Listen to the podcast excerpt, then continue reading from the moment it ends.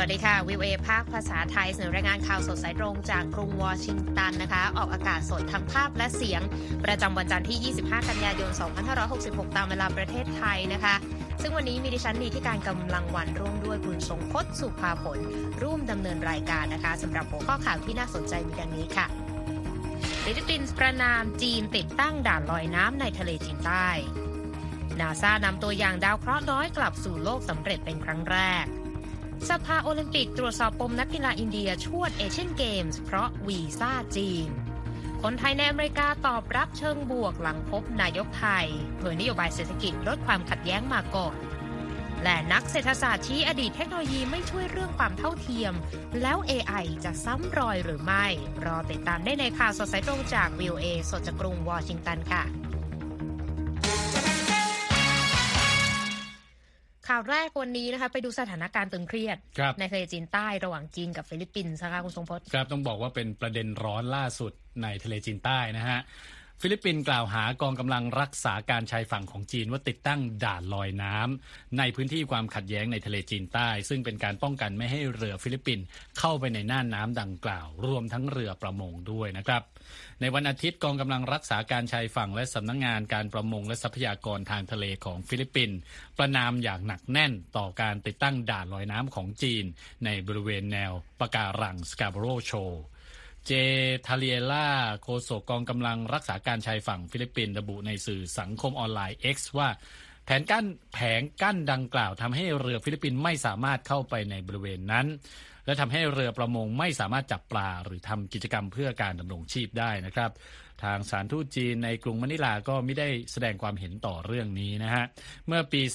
2012 จีนยึดแนวปะการัง Scarborough Shoal ไว้ และบังคับให้เรือประมงฟิลิปปินส์ต้องออกไปหาปลาไกลขึ้นกว่าเดิม ต่อมาจีนก็อนุญาตให้เรือฟิลิปปินส์สามารถเข้าไปในน่านน้ำดังกล่าวได้ ในสมัยประธานาธิบดีโรดริโกดูเตอร์เตนะครับซึ่งมีความสัมพันธ์ที่ดีกับจีน จนกระทั่งปัจจุบันที่ความสัมพันธ์ของสองประเทศนี้กลับมาตึงเครียดอีกครั้ง ภายใต้ประธานาธิบดีเฟอร์ดินานด์ มาร์กอสจูเนียร์เจ้าหน้าที่รักษาการชายฝั่งฟิลิปปินส์บอกว่าพบด่านลอยน้ำที่จีนติดตั้งไว้ในทะเลจีนใต้เมื่อวันศุกร์ที่แล้วนะครับ ซึ่งมีความยาวประมาณ 300 เมตร ไม่ไกลจาก Scarborough Shoal โดยขณะที่พบนั้นมีเรือของจีนกำลังลากและติดตั้งแผงกั้นนั้นอยู่ด้วยโฆษกกองกำลังรักษาการชายฝั่งฟิลิปปินส์บอกด้วยว่า ปกติแล้วจีนจะนำด่านลอยน้ำนั้นออกมาใช้ เมื่อพบว่ามีกิจกรรมทางทะเลเพิ่มขึ้น ในบริเวณพื้นที่ทับซ้อนดังกล่าวครับคุณนิติการ ค่ะ ก็เป็นประเด็นที่น่าติดตามสำหรับความตึงเครียดระหว่างสองประเทศนะคะ ขยับไปที่ความสัมพันธ์ของจีนกับเกาหลีใต้กันบ้างนะคะ ล่าสุดทางประธานาธิบดีสีจิ้นผิงของจีนนะคะ ก็บอกว่าตนพิจารณาเรื่องการเยือนเกาหลีใต้อย่างจริงจังนะคะ ซึ่งถือเป็นส่วนหนึ่งของความพยายาม ในการสนับสนุนสันติภาพ และความมั่นคงบนคาบสมุทรเกาหลีนะคะ โดยสื่อยอนหับของเกาหลีใต้ค่ะรายงานการเปิดเผยเรื่องนี้ของผู้นำจีนเมื่อวันเสาร์นะคะ บอกว่าผู้นำจีนได้กล่าวกับนายกเกาหลีใต้นะคะ ว่าเขายินดีจะเข้าร่วมประชุมสุดยอดดังกล่าวเมื่อมีโอกาส และจะพิจารณาการเยือนเกาหลีใต้อย่างจริงจัง ขณะที่สื่อ CCTV ของจีนก็รายงานว่า ทางผู้นำจีนได้กล่าวกับนายกรัฐมนตรีเกาหลีใต้ว่ายินดีจะร่วมมือ เพื่อส่งเสริมความเป็นหุ้นส่วนยุทธศาสตร์ระหว่างกันนะคะ ทั้งนี้ประธานาธิบดีสีจิ้นผิงไม่ได้เดินทางเยือนเกาหลีใต้เลยค่ะ ตั้งแต่ปี 2014 เขาได้หารือกับนายกเกาหลีใต้ฮันด็อกซูนะคะ ที่เมืองหางโจวในวันเสาร์ก่อนพิธีเปิดการแข่งขันกีฬาเอเชียนเกมส์นะคะความมุ่งมั่นในการประสานความร่วมมือระหว่างจีนและเกาหลีใต้นั้นก็มีขึ้น ก่อนการหารือสามฝ่ายที่กรุงโซลในวันอังคาร ซึ่งจะเป็นการหารือที่มีตัวแทนระดับสูงจากจีน จากญี่ปุ่นและเกาหลีใต้เข้าร่วมนะคะ โดยมีเป้าหมายในการปูทางสำหรับการประชุมสุดยอดระหว่าง 3 ประเทศนะคะในระดับผู้นำสูงสุดในรอบ 4 ปีค่ะคุณทรงพจน์ครับมาที่เรื่องของรัฐบาลอเมริกันบ้างต้องบอกว่าตอนนี้เราก็นั่ง ลุ้นนะใจค่ะตุ้มตุ้มๆต่อมนับต่อมถอยหลังกันเลยตอนนี้ใช่เพราะอีกหนึ่งสัปดาห์จะต้องดูว่าเอ่อรัฐสภาสหรัฐเนี่ยสามารถผ่านร่างงบประมาณฉบับใหม่ เพื่อหลีกเลี่ยงการปิดทำการของหน่วยงานรัฐบาล หรือว่า government shutdown ได้หรือเปล่านะครับ โดยตอนนี้เนี่ยต้องบอกว่าบรรดาสมาชิกพรรครีพับลิกันในสภาผู้แทนราษฎรสหรัฐยังไม่มีสัญญาณนะครับคุณนิติการค่ะว่าจะสามารถทำข้อตกลงเพื่อผ่านร่างกฎหมายงบประมาณนี้ได้แต่อย่างใด กฎหมายงบประมาณฉบับเดิมจะสิ้นสุดลงในวันที่ 30 กันยายนนะครับ และหากทั้งสองพักไม่สามารถตกลงกันได้เรื่องงบประมาณฉบับใหม่ รัฐบาลอเมริกันก็จะไม่มีเงินสำหรับหน่วยงานต่างๆ ในการดำเนินการทำให้ต้องปิดการทำงานชั่วคราวนะฮะ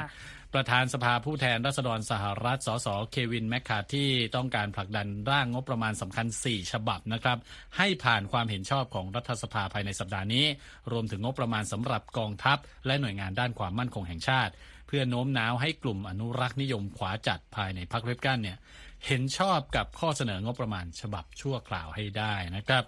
เมื่อเดือนมิถุนายนนะครับประธานาธิบดีโจไบเดนได้ลงนามในกฎหมายเพิ่มเพดานการกู้ยืมเงินของรัฐบาลอเมริกัน พร้อมเงื่อนไขที่ตกลงกันไว้กับแมคคาที่ในครั้งนั้น ว่าจะมีลดการลดค่าใช้จ่ายของรัฐบาลลง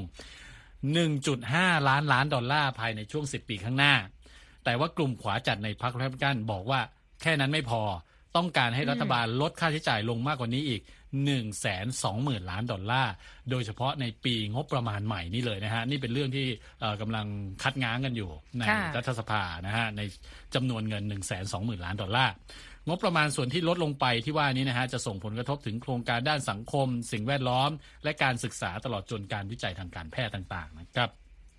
ทางด้านรัฐมนตรีคมนาคม พีทบุริเจตก็เตือนว่า หากเกิดการปิดทำการหน่วยงานรัฐบาลจริงๆนะฮะกระทรวงคมนาคมได้รับผลกระทบแน่นอน เพราะต้องลดโครงการฝึกฝนเจ้าหน้าที่ควบคุมการเดินทางทางอากาศลงก็จะมีผลตามมาก็คืออาจจะเกิดปัญหาเที่ยวบินล่าช้าเหมือนที่เคยเกิดขึ้นมาแล้วนะครับ คุณนิติการก็เรียกว่าเหตุการณ์เที่ยวบินล่าช้าเนี่ยแทบจะเกิดขึ้นทุกปีเลยนะคุณสมพศแต่ว่าใช่ถ้าเกิดเจอเหตุการณ์ government shutdown เนี่ยก็อาจจะส่งผลกระทบได้แต่จริงๆมันคือหลายมิติยิ่งกว่านั้นอีกนะคะครับไปกันที่อ่าการเมืองไทยกันบ้างนะคะ รอยเตอร์ค่ะรายงานว่านายกรัฐมนตรีไทยคาดหมายนะคะว่าไทยจะได้รับการลงทุนอย่างน้อย 5,000 ล้านดอลลาร์นะคะ จากบริษัท Tesla Google และ Microsoft นะคะนายเศรษฐาทวีสินกล่าวกับผู้สื่อข่าวในวันอาทิตย์หลังเดินทางกลับถึงประเทศไทยนะคะว่าเทสลานั้นกำลังมองหาโรงงานผลิตรถไฟฟ้า ส่วน Microsoft และ Google กำลังมองหาศูนย์ข้อมูล โดยที่นายกไทยไม่ได้ลงรายละเอียดนะคะว่าการลงทุนกว่าแสนล้านบาทนั้นจะเป็นการลงทุนทั้งหมด หรือเป็นการลงทุนของแต่ละบริษัทกันแน่นะคะ ฝั่ง Tesla Google และรอยเตอร์ก็ไม่ได้ให้ข้อมูลเกี่ยวกับเรื่องนี้นะคะ เมื่อรอยเตอร์ติดต่อขอความเห็นในช่วงเวลาที่รายงานข่าวนี้ค่ะนายเศรษฐาได้กล่าวกับผู้สื่อข่าวที่กรุงเทพทันทีที่กลับจากการประชุมสมัชชาใหญ่แห่งสหประชาชาติที่นครนิวยอร์กนะคะและได้หารือกับผู้บริหารบริษัทมากมายในช่วงต้นสัปดาห์ก่อนด้วยทางนี้การลงทุนทางตรงจากต่างประเทศรอบใหม่อาจจะช่วยกระตุ้นเศรษฐกิจของไทยนะคะที่คาดว่าจะขยายตัวในระดับ 2.8%ในปีนี้ ซึ่งถือว่าต่ำกว่าระระดับที่คาดการไว้ก่อนหน้า เพราะว่าภาคการส่งออกที่อ่อนแอนะคะ เกี่ยวเนื่องกับเรื่องราวของภารกิจของนายกรัฐมนตรีไทยนะคะครับชาวชุมชนไทยในสหรัฐหลายคนก็ดีใจที่มีโอกาสได้พบกับนายกรัฐมนตรีนะคะที่เดินทางเยือนนิวยอร์กเมื่อปลายสัปดาห์ที่ผ่านมา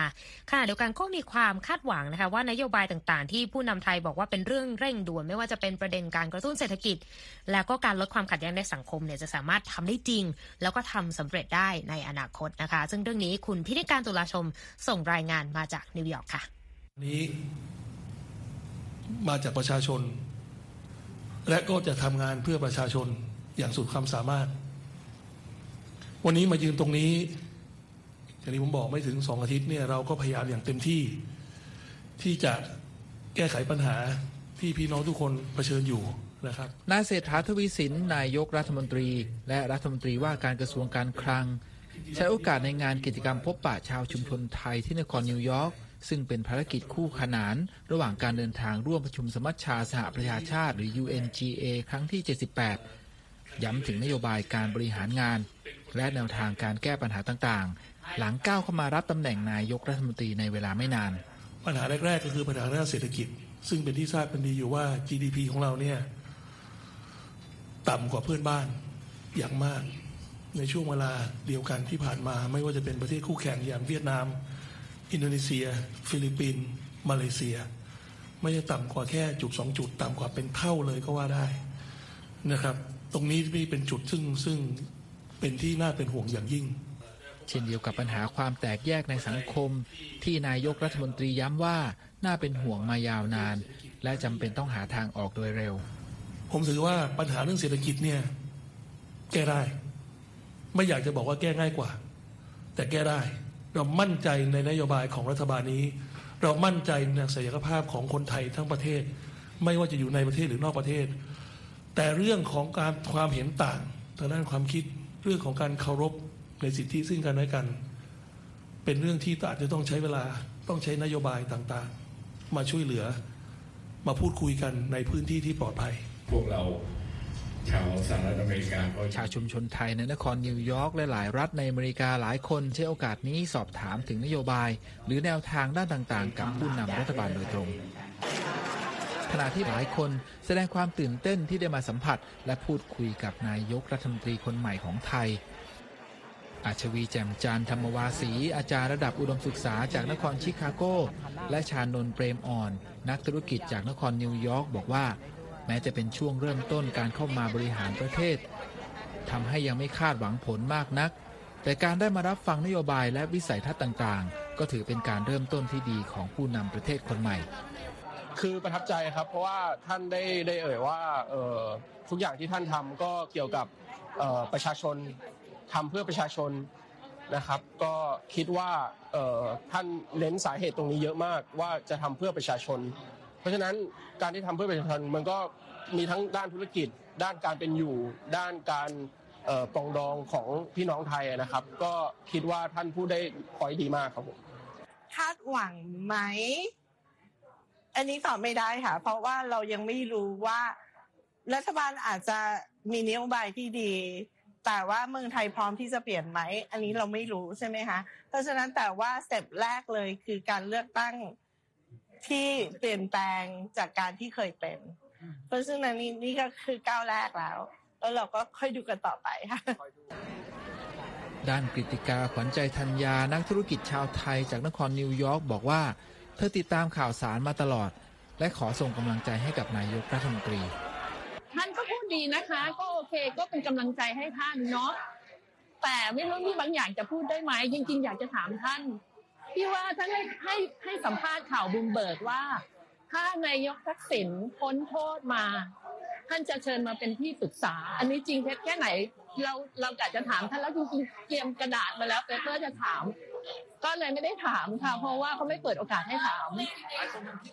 ค่ะนะคะ เพราะว่าจริง ๆ จริง ๆ ขอให้ตรงไปตรงมาและชาติศาสนาพระมหากษัตริย์พอและจบ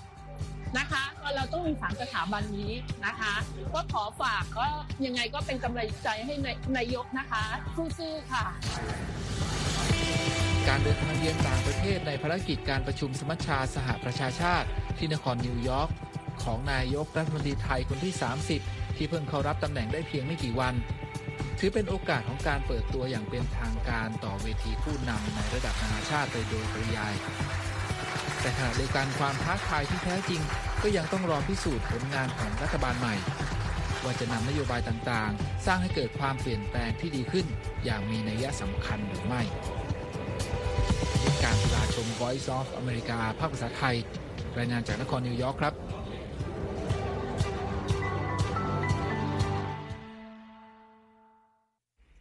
ขอบคุณมากค่ะ คุณพินิจการคะคุณกำลังรับฟังข่าวสดเอ่อข่าวสดสายตรงจากวิวเอภาคภาษาไทยกรุงวอชิงตันนะคะ เข้าไปรับฟังหรือไปอ่านรายงานของเรากันได้อีกครั้งทางเว็บไซต์ v i e w a t h a i c o m นะคะ ติดตามเราผ่านทางโซเชียลมีเดียด้วยทั้ง Facebook Instagram X และ YouTube แล้วก็ Spotify นอกจากนี้เรามีฟีเจอร์ใหม่ด้วยนะคะ ให้ทุกท่านเนี่ยสามารถเข้าไปแสดงความเห็นในบทความข่าวสารบนเว็บไซต์ของเราได้โดยตรงเลยนะคะ ที่ครับด้านล่างข่าวที่ท่านสนใจและติดตามค่ะ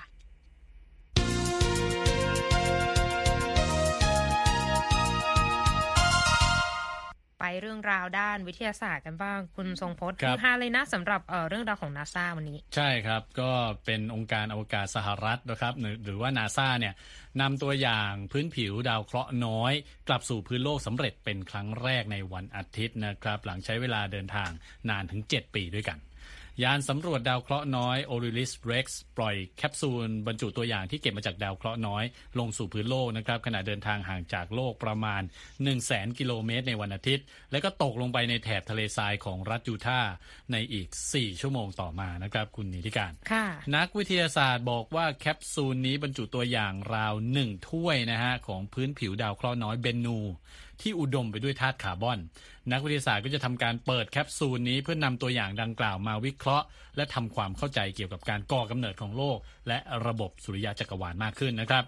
ยานสำรวจ Osiris Rex เริ่มเดินทางจากโลกเมื่อปี 2016 นะครับ ในภารกิจติดตามเก็บตัวอย่างดาวเคราะห์น้อย ซึ่งใช้เงินทุนประมาณ 1,000 ล้านดอลลาร์ แล้วก็ไปถึงดาวเคราะห์น้อยเบนนูในอีก 2 ปีต่อมา ยานนี้ใช้ท่อยาวนะครับในการเก็บตัวอย่างพื้นผิวดินและก้อนกรวดของดาวเคราะห์เบนนูเมื่อปี 2020 แล้วก็เริ่มเดินทางกลับโลกขณะอยู่ห่างออกไปประมาณ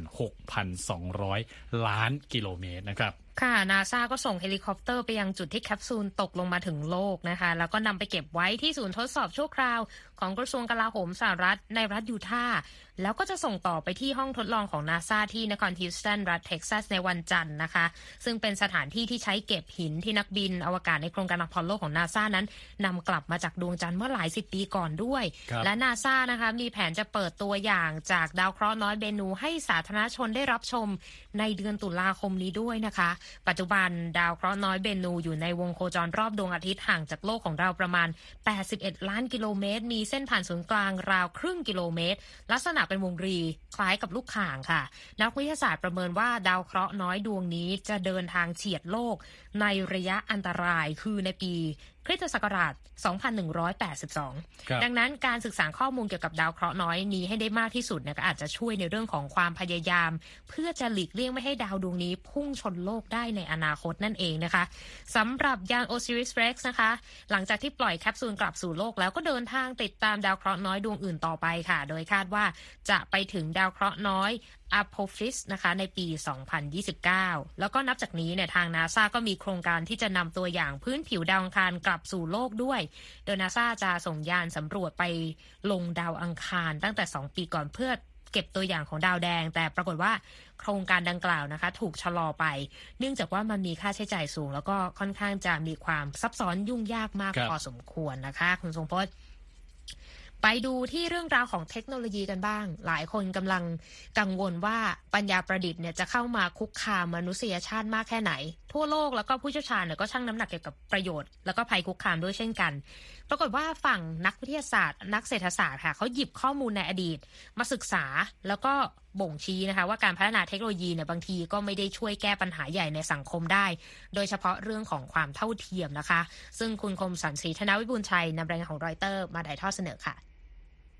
นักเศรษฐศาสตร์กล่าวว่าหากปัญญาประดิษฐ์หรือว่า AI ถูกนำมาใช้ในชีวิตของเรา คนส่วนน้อยจะได้รับผลประโยชน์มากกว่าคนส่วนใหญ่ อย่างเช่นที่เกิดขึ้นในยุโรปช่วงความก้าวหน้าในยุคกลาง ที่ชนชั้นปกครอง ดึงความมั่งคั่งออกไป จากผลผลิตของกลุ่มแรงงานชาวนา AI definitely has the potential to uh, increase inequality. ไซมอนจอห์นสันอาจารย์ด้านเศรษฐศาสตร์และการจัดการระดับโลก จากสถาบัน MIT Sloan School of Management กล่าวว่า AI มีศักยภาพมากมาย แต่อาจจะเป็นไปได้ไม่ทางใดก็ทางหนึ่ง และเขาชี้ว่าเรามาถึงตรงทางแยกนั้นแล้ว even more. Uh, so I think the question with AI is how quickly can you share the benefits? ผู้สนับสนุนเทคโนโลยี AI คาดการณ์ว่าจะเกิดก้าวกระโดดด้านการผลิต ซึ่งจะสร้างความมั่งคั่ง และพัฒนามาตรฐานการครองชีพ เมื่อเดือนมิถุนายนบริษัทที่ปรึกษา m c k i n s e y ประเมินว่า AI จะสามารถเพิ่มมูลค่าทางเศรษฐกิจได้ราว 14 ล้านล้านถึง 22 ล้านล้านดอลลาร์ต่อปี ซึ่งตัวเลขดังกล่าวมีขนาดเทียบเท่าเศรษฐกิจของสหรัฐในปัจจุบัน กลุ่มที่เชื่อมั่นในศักยภาพของเทคโนโลยีบางคน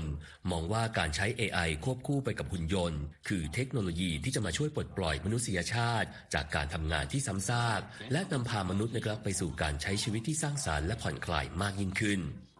อย่างไรก็ดีมีความกังวลมากมายต่อการเข้ามาของ AI ที่อาจจะกระทบต่อการใช้ชีวิต หรืออาจส่งผลลบต่อธุรกิจบางอุตสาหกรรม อย่างที่เราได้เห็นความเคลื่อนไหวในเดือนกรกฎาคมเหล่านักแสดงฮอลลีวูดนัดหยุดงาน อันเนื่องมาจากความกลัวที่จะถูกแทนที่ด้วย AI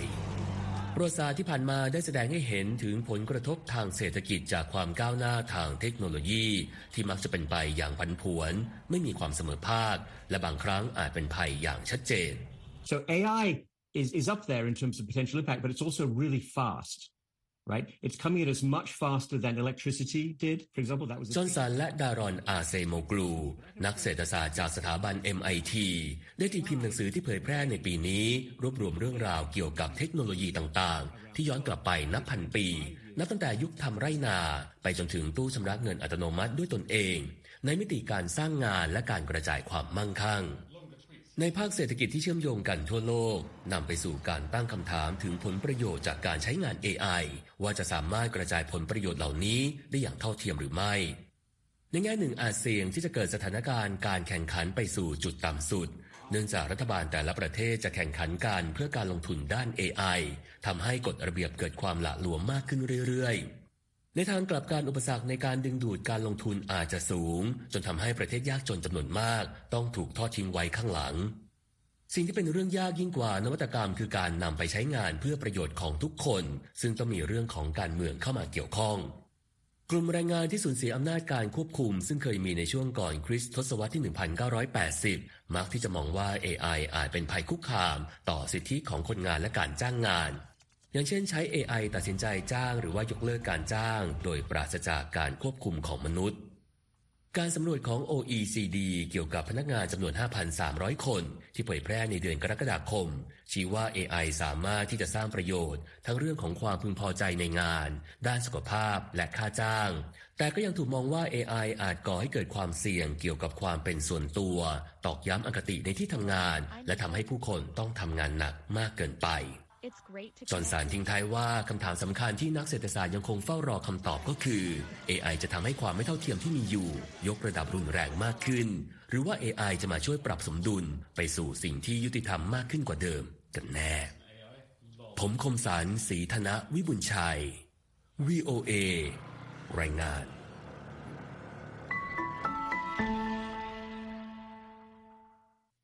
ขอบคุณมากค่ะ คุณคมสันคะไปกันที่การแข่งขันเอเชียนเกมส์กันบ้าง เหมือนจะมีประเด็นใช่ไหมแต่ว่าเป็นตึงเครียดระหว่างอินเดียกับจีน ใใช่ เป็นประเด็นการเมืองระหว่างประเทศที่มาพร้อมกับการแข่งขันเอเชียนเกมส์ ซึ่งเริ่มขึ้นแล้วนะฮะที่เมืองหางโจวสภาโอลิมปิกแห่งเอเชียนะครับหรือว่า OCA และผู้จัดการแข่งขันเอเชียนเกมส์ที่หางโจวเนี่ยกำลังตรวจสอบประเด็นที่นักกีฬา อินเดีย 3 คนไม่สามารถเข้าร่วมการแข่งขันได้ เนื่องจากปัญหาวีซ่าท่ามกลางความสัมพันธ์ที่ตึงเครียดนะครับ ระหว่างจีนกับอินเดียในช่วงที่ผ่านมานะครับ กระทรวงการต่างประเทศอินเดียบอกว่านักกีฬาวูซู 3 คนจากรัฐอรุณาจันประเทศ ได้รับวีซ่าแบบเย็บเล่มมาแทนที่จะเป็นแบบประทับตา ซึ่งทางอินเดียไม่ยอมรับวีซ่าในรูปแบบดังกล่าวนะครับ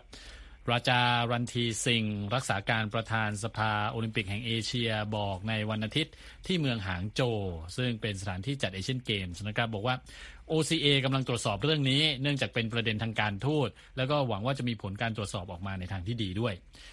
เว่ยจี้จงนะฮะประธานคณะกรรมการด้านจริยธรรมของ OCA บอกกับผู้สื่อข่าวเมื่อสัปดาห์ก่อน ว่าจีนไม่ได้ปฏิเสธการเข้าประเทศของนักกีฬาเหล่านี้นะครับ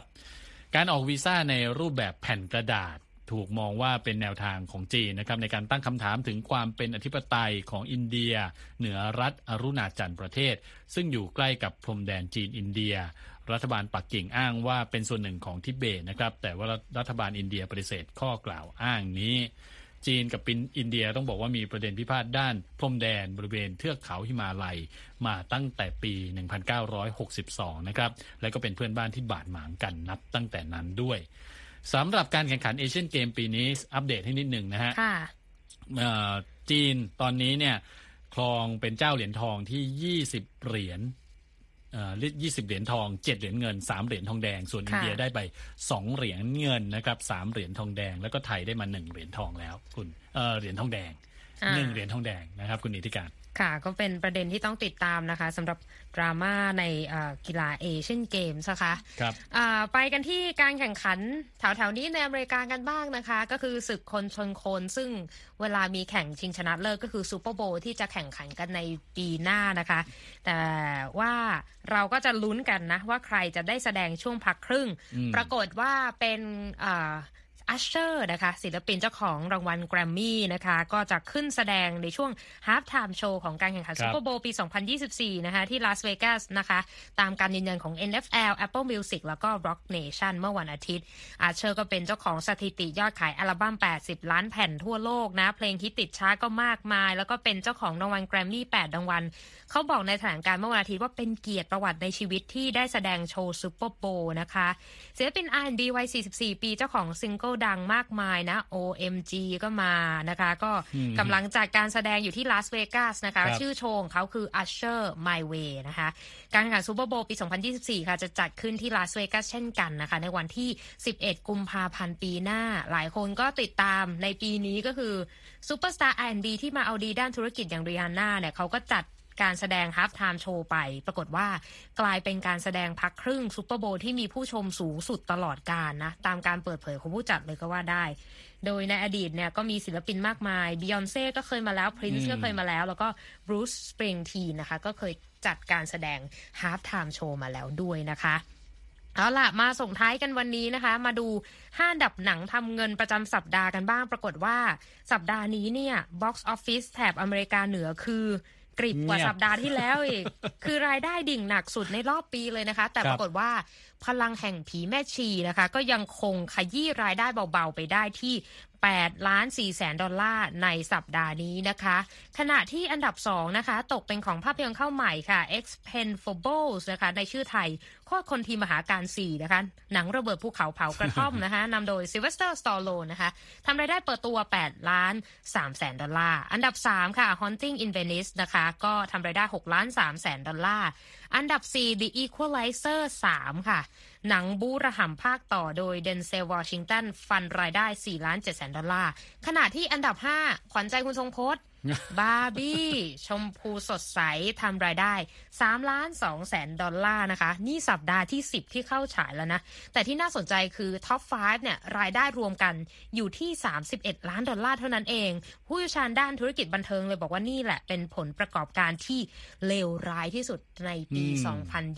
2023 เข้าไปแล้วนะคุณทรงพจน์ครับแล้วก็บอกว่าต้องบอกว่าพอสิ้นสุด summer มาปุ๊บอืมนี่ก็เงียบทันทีเลย คือจริง ๆ มันมีหนังสยองขวัญมาเต็มไปหมดเลยอืมแต่ว่าเราก็ยังไม่ได้ยังไม่ได้ไปสักเรื่นั้นใช่ยังไม่กลัวพอตอนนี้นะ แต่ว่าก็ The Nun เขาก็ 3 สัปดาห์เข้าไปแล้วนะคะ และที่จบไปค่ะ คือข่าวสดสายตรงจากกรุงวอชิงตันวันนี้นะคะ ดิฉันนีธิกาญจน์ กำลังวรรณ ผมทรงพจน์สุภาผลผู้รายงานสวัสดีค่ะ สวัสดีครับ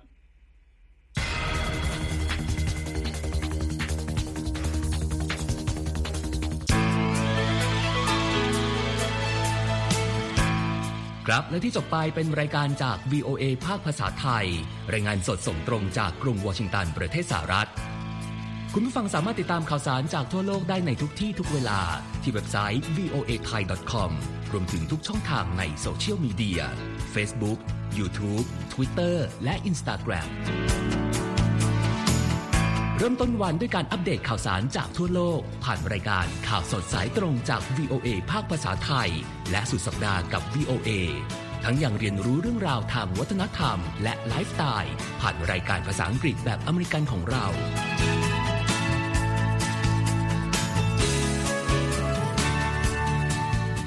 ติดตามความเคลื่อนไหวในประเทศสหรัฐ การเมืองอเมริกัน พร้อมเข้าใจที่มาที่ไปของเหตุการณ์สำคัญ รวมถึงข่าวต่างประเทศ จากแหล่งข่าวที่เชื่อถือได้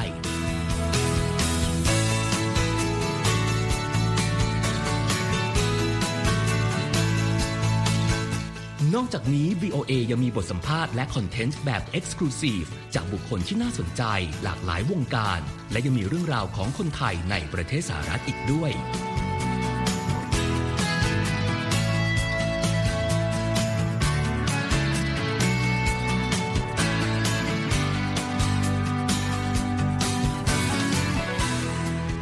คุณนะครับที่ให้ VOA ไทยเป็นส่วนหนึ่งในการติดตามข่าวสารสาระและเกร็ดความรู้ของคุณ จากรายการต่างๆ ที่เรามุ่งมั่นนำเสนอ เพื่อความเที่ยงตรง ทันเหตุการณ์ และมีประโยชน์ในทุกๆวัน